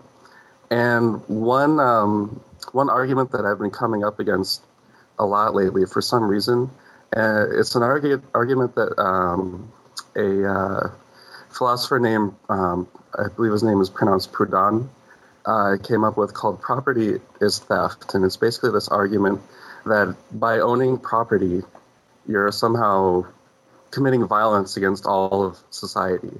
And usually when I when I find someone with a dissenting opinion, I can kind of put myself in their shoes and kind of break down where they're coming from and respond from there. But this is one that I just I just can't wrap wrap my mind around. So I was wondering if you could kind of um, if you're familiar with this concept, um, kind of uh, you know go into some detail about it. Um, you know maybe some some ways to respond to it because like i said honestly it's just such i mean i just it's like if someone were to say well, well the sky is orange it's like uh, how do you respond to that you know what i mean Right, right. Look, I mean, it's. I think the first thing to recognize is that you cannot respond philosophically to an assertion. Right. Very, very important principle to understand. If if somebody says to me, "Property is theft," that is not an argument. That is an assertion. right Right. It's it's. I mean, it's equivalent of me saying, "I am right." Well, that's not an argument. That's just an assertion, and it's you know. Hello. Uh, so so property is theft is, is not an argument, and so the first thing that I would do in, in faced with that is I would do a little bit of probing to find out if somebody read that somewhere those three words and then found them emotionally appealing for some reason, which would have to do with the stuff I've talked about in the Bomb in the Brain series. FDRURL.com forward slash BIB. If there's only one thing you watch, watch that. But um, so I would ask and, and say, well, do you have any knowledge of what Proudhon was talking about and what context he was coming from and what he actually meant? He didn't mean that private property in a free market is theft. That wasn't his argument. Um, but so I sort of I would ask if somebody knew, and if they didn't, that's fine. I would just get a sense of whether they're talking with any historical knowledge or whether they just like those three words. Well, when I ask for uh, when I ask for a breakdown um, of the logical steps that that led to this conclusion, um, it comes down to really um, you know the tragedy of the commons. You know, there's only so many resources, so if you're if you're exerting exclusive control over those resources, then you're limiting them from everyone else. So if you're if you're saying, "Hey, this is mine, and I'm going to violently defend it," then you're essentially stealing the possibility of using those resources um, from the rest of society. And like I said, to me, um, if what you're saying is that uh, everyone is allowed access to those resources, um, so I'm not allowed to use them, then I have an equal claim as everyone else has. And I mean, like I said, I just it's just such an out there way of looking at things. Well, no, it's not. It's it's not out there. This is this is very commonplace. Um, I like to, you know, I used to have the coma test. I'm evolving that to what I call the Vijay principle. And the Vijay principle is very simple. Does this argument apply to a vagina? I know that sounds silly, but it's actually it's a very good argument, right? So a woman who doesn't want to have sex with every guy is obviously has a resource called a vagina, which she is exclusively bestowing upon one guy at the exclusion of everyone else. Is that wrong? Right. Uh, well, I guess they would say that no, it's not moral, but I would say that it is. She would. They would say that it's not moral for a woman to either not have sex with everyone or have sex with only one guy. They'd say that's immoral. Well, if we apply that that logic, um, yeah, I guess so. I think I think where these arguments come from is people seem to. Uh, no, no, no, no, no, no, no. Let's, uh, let's not psychologize. Let's stay with the argument. At least we can psychologize if we want in a sec, but let's just stay with the argument, right? Sure. Well, I would also say to the person, so while you're having this debate with me, you are you are a resource, obviously, because we are not separate from the rest of matter. So at the moment, you are having an exclusive debate with me and not simultaneously debating with everyone else. Is that immoral? Well, that's a good point. Yeah, I'm. I'm going to throw that out there and see uh, see what they. You are holding on to your kidney when there are lots of people in this damn world who need what you have two of. Sure, some you know, guy actually, needs a testicle in Argentina. I'm sure some guy needs a lung in Uruguay. I'm sure some guy needs an eyeball in Paraguay. And I'm sure there's lots of people who need a kidney in New Delhi. I actually made that argument because um, my understanding of the nature of property rights is um, if I own myself and I invest my labor, which means I'm investing essentially my life force into creating something, then essentially I put a part of myself into this product that I've created. So if you're saying I don't have a right to this property, what you're saying is I don't have a right to myself. So, you know, take my hand, I own my hand. If you say that society needs my hands more than I do, then what they're saying is they can take my hands away from me. And uh, no, you know, no, no, no. I see. I'm sorry to be annoying. I wouldn't go that far. What I don't don't ever look at the form of someone's uh, uh, at the content of someone's argument first. Always look at the form. And Lord knows, I'm not saying I do this every time, but I always try to remember to. Right. right. So if somebody says to you, and I've made this argument before, I'll just touch on it briefly here. Somebody says to you, self ownership is invalid. Well, clearly they're exercising exclusive use over their own body and vocal cords and typing fingers or whatever to make that argument, right? Right. So it's a self detonating argument because right. they're exercising exclusive self ownership to say it's wrong to exercise exclusive self ownership, right? Right, exactly. And so either as somebody like that i tell you but but be aware of the emotional volatility of that because when you take someone's argument and turn it back to what they're doing it clarifies things in such a shocking way that they get very upset because people Oh, yeah. want to waffle back and forth and baffle gab and quote statistics and go to google and go round and round and make good by far the vast majority of people who are interested in ethical issues are interested in avoiding ethical issues. So they don't actually have to make a decision and act on ethics. They want to obscure it, they want to baffle it, they want to make it confusing, they want to make it relative, they want to make it impossible, they want to make it self contradictory, so that they don't actually have to just do some basic damn ethical things in their life. Right? Right. And this is as true of libertarians as it is for every, anyone else. It's as true of anarchists as it is of anyone else. And it's true of atheists as it is of yeah, the anyone response else. I get quite often is, you know, when you when you try to break something down to a simple form, um, you know, logically, um, if it's not something that complies with their current view of the world, the the response I usually get is, well, you, you just see everything black and white. You know, you're just you're just taking this extreme view and you're just breaking everything down. Life is more complex than that. And Well, and what I would say no, see, uh, what I would say to somebody who said, "Steph, you just see things in black and white," is like, "What didn't you just describe me in black and white terms?" that's true. Right? No, no, seriously, this like forget about the content. It's the form that matters. Right? I mean, there's so many people uh, who, uh, you know, they, they email me or you're you're you're just too aggressive, and it's all caps with 14 exclamation marks. You know, and it's like, well, if non-aggression is so great, why are you being? You know what I mean? And if somebody says, "Oh, Steph, you just see things in black and white terms," it's like, "Well, didn't you just reduce my entire philosophy into I just see things in black and white terms? Aren't you doing exactly what you're criticizing?" And if you you can either see that and then say, "Oh shit, I guess I did. I'm sorry," or you can't, in which case you have no credibility with me, right? Right, exactly. There was one other thing um, I just wanted to mention real quick, just based on that um, uh, that caller a couple calls ago. Um, I haven't really gotten into your um, your more psychological content too much, um, but I watched your video. I think it was the video on um, the Tiger Mother, and uh, I actually um, I was going through some of my old papers looking for something, and uh, I found um, my mom created for me. Um, it was it's called a baby book, and what it is, you know, it has pictures of when you're born, and it has a journal in there she can write. Um, and she actually kept that pretty updated for quite a while. And uh, one thing I noticed, um, read I was reading through it, and you know, at first it's you know you're such a happy kid, and you know you're so in into everything, and you want to know about everything. And then she talks about getting divorced and she says, you know, I think it's the right decision for all of us, blah blah blah. And after that, she starts writing, and I don't, I don't really remember this, but I'm sorry, sorry, I just missed that. You just cut out for a sec. What was the right decision for everyone? uh, her getting divorced from my father, Was the right Yeah. decision for everyone? right? For you know, for the family, at least for me and my brother, um, which was her main concern, at least the ways that she wrote it. And did she? How old? Sorry, how old were you when um, when they got divorced? I was maybe three years old, three, four years old, not very old. I mean, obviously, I didn't really understand it at the time.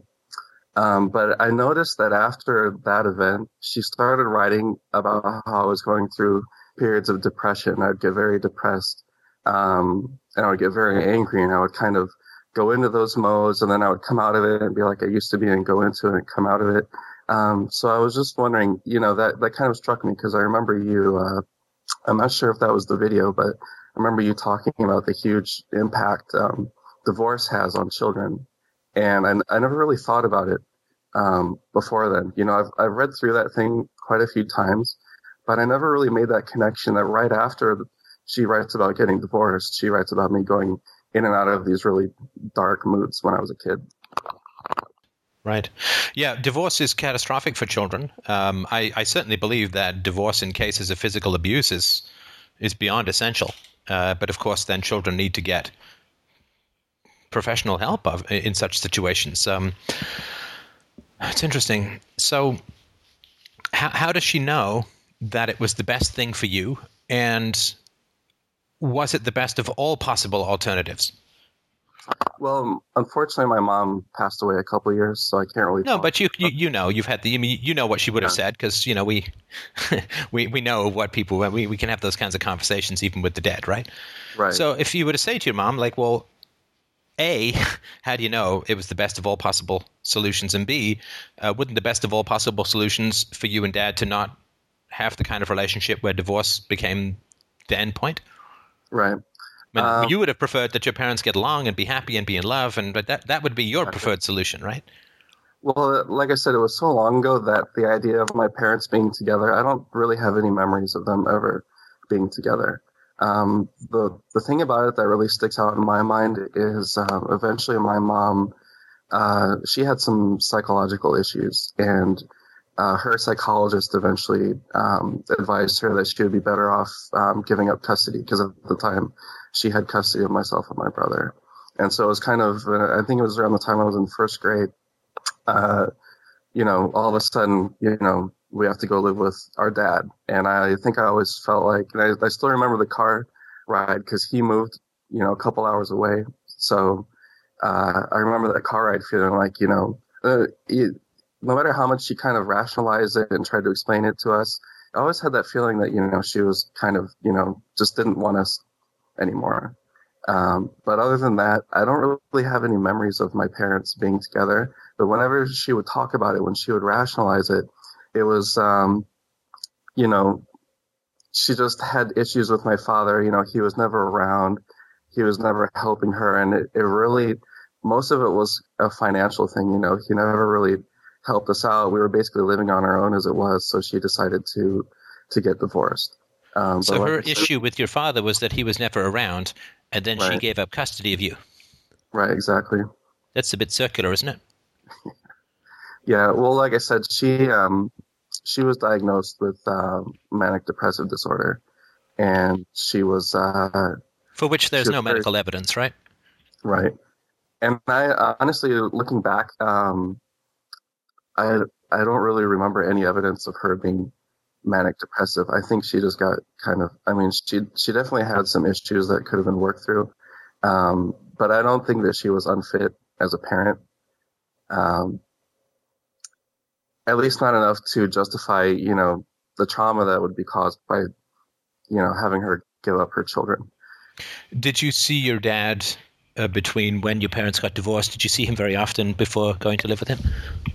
Yeah, he, um, he, I mean, he's a very caring guy. Um, he was always real into me and my brother.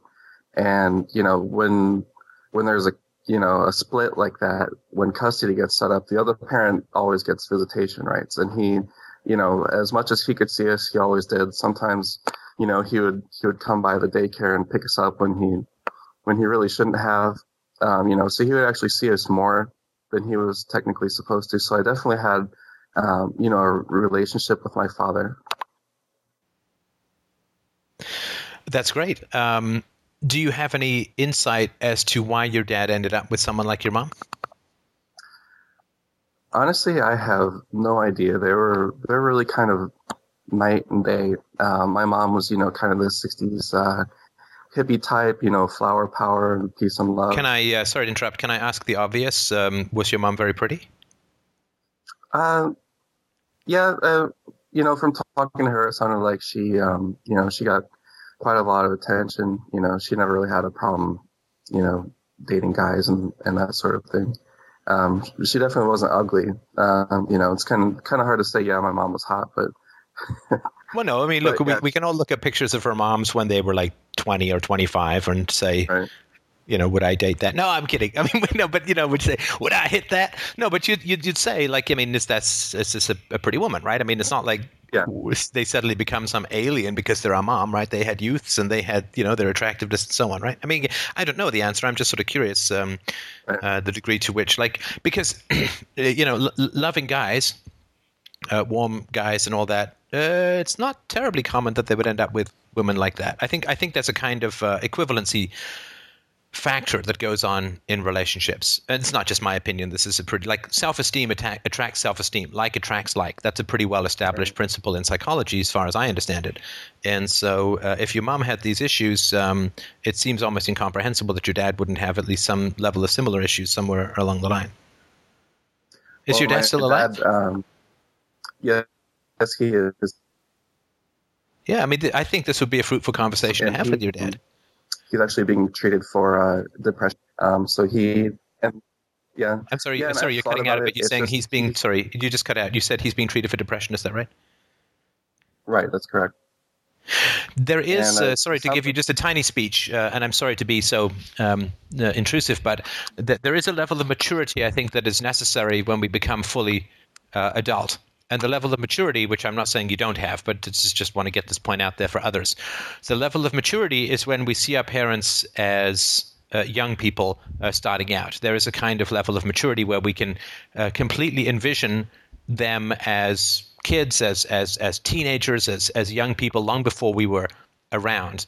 And that gives us a lot of liberty. There's a lot of freedom in imagining that all of these decisions that they made long before we came along that had a significant impact on how they related to us or didn't relate to us when we came along right? There's a lot of freedom. So i think that if you have the chance it's really helpful and important to talk to your parents about their childhoods and about their teenage years and about their 20s about things they think they did well about things that they regretted. Uh, i think those are really really important because it takes the weight of uh, it's not a good way of putting it. It illuminates patterns that take the weight of responsibility off us. That we're just, you know, the end of the whip. You know, you flick, you flick a whip like Indiana Jones. The whole thing goes really fast, and then there's this bit at the end that goes. Whoosh. Well, you know, we as kids were the end of that. There's a whole arm movement and a whole whip flying through the air before that whip crack of us actually coming into existence. And seeing that arc that led up to us was uh, is really important. I just sort of wanted. So if your dad's alive, which is great, um, I would strongly suggest you know sit down, and have conversations like you know what attracted you to mom and and what when did you decide to get married and and uh, you know were there any signs about the problems that showed up later? And don't be satisfied with glib answers you know if he's not used to talking about this stuff but really you know just dig in and try to um, try to get get this stuff. Right. Yeah that's definitely something I'm, I'll I'll consider.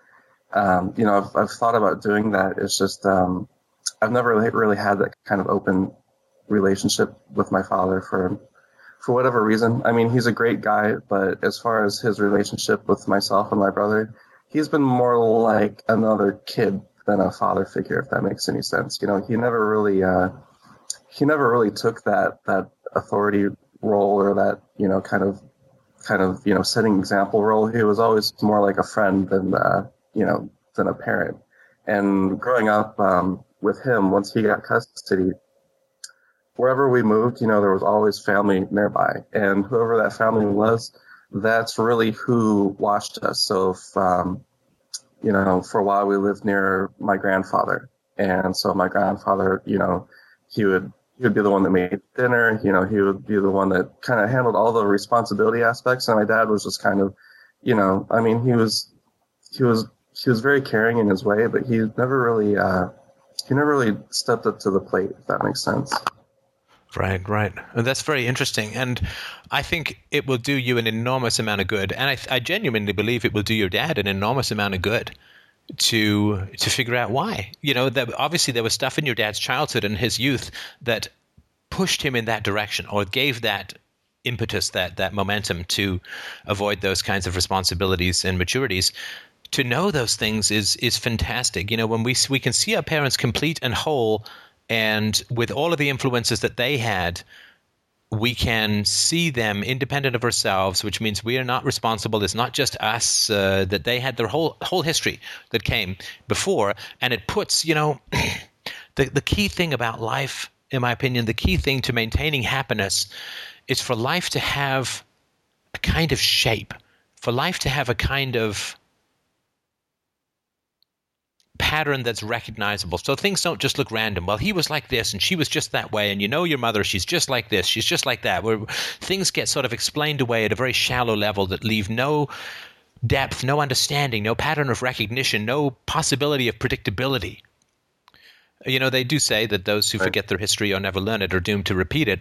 I think that I mean, I'm guessing. I don't know your dad, obviously. I don't even know you, but I'm I'm guessing that if your dad had some understanding or some greater understanding as to why he made the choices that he made in his life, his depression would be lessened.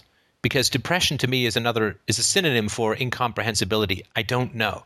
I don't know. I don't know why my life is the way it is. I don't know why my life turned out the way it turned out. I don't know why the messes that happened happened. And if you don't know, then you tend to get paralyzed because we all have to keep moving forward in life. We all have to keep making decisions in life. And if we don't know what went wrong, then we can't fix it and we can't prevent it and it's going to happen again. And if we really don't want it to happen again, whatever bad things happened, and we don't know why they happened in the past, we get paralyzed. And that paralysis to me is a, another way of saying depression. Again, it's just my theory, right? I'm not saying it's proven, but but if you if you're able to get some shape in your mind to your dad's life so that the causes and effects make sense. I'm not saying determined or, or predict perfectly predictive, but even in hindsight, we can look at the stuff and say, well, that makes sense. And once we get that, you know, like these financial crises that's going on in the United States. I mean, if people genuinely understand what's going on, right, that there's an excess of coercion and fiat currency and, and increased size of, of and, and power of government that's causing all these problems, then they can fix them. But if they don't know what the hell's going on, then they just get kind of paralyzed or keep doing more of the same, which makes them feel worse and worse. So I think if you can sit down with your dad and have a conversation, and it may be a whole series of conversations, but I'm telling you, there's almost nothing better that you can do in your life than to get the true histories of those around you. It is such a relief and it is such a, um, a clarification. And there's so much self knowledge that is involved in the true histories of everyone else around you, particularly those who had such significant impact on you. You almost can't spend your time better. So I know it can be uncomfortable moving this topic into this kind of conversation, but if it's not part of your, your history with your dad, but it's you know I'm telling you it's it's it's worth it's worth giving it your best shot.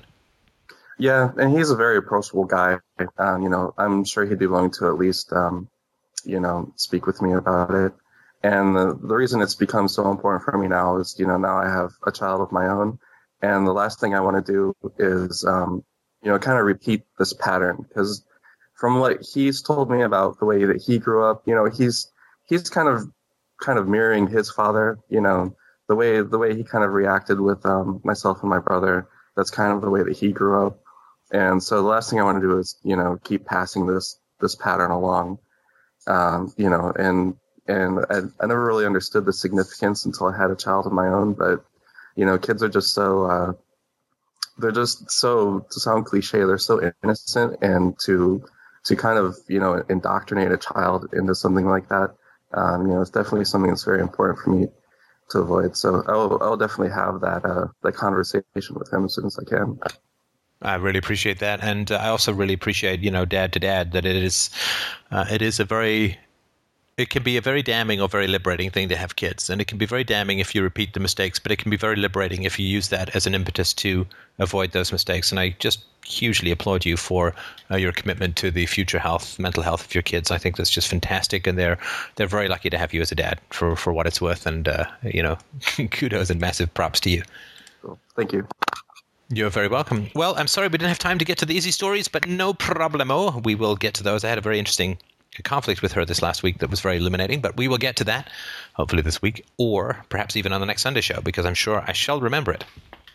And uh, thank you, everybody, so much. Just to remind everyone, uh, it's the uh, cringing vermin on my knees begging for donations time. That uh, if you are a regular listener or a new listener who's enthusiastic about the information that's here, we have had to drop some significant cash on a new server. Uh, we are doing 230 gigabytes of downloads a day. It is, and this has nothing to do with YouTube or any of the other sites or any other mirroring or torrents. This is just straight off the smoking network card of the Free Domain Radio server.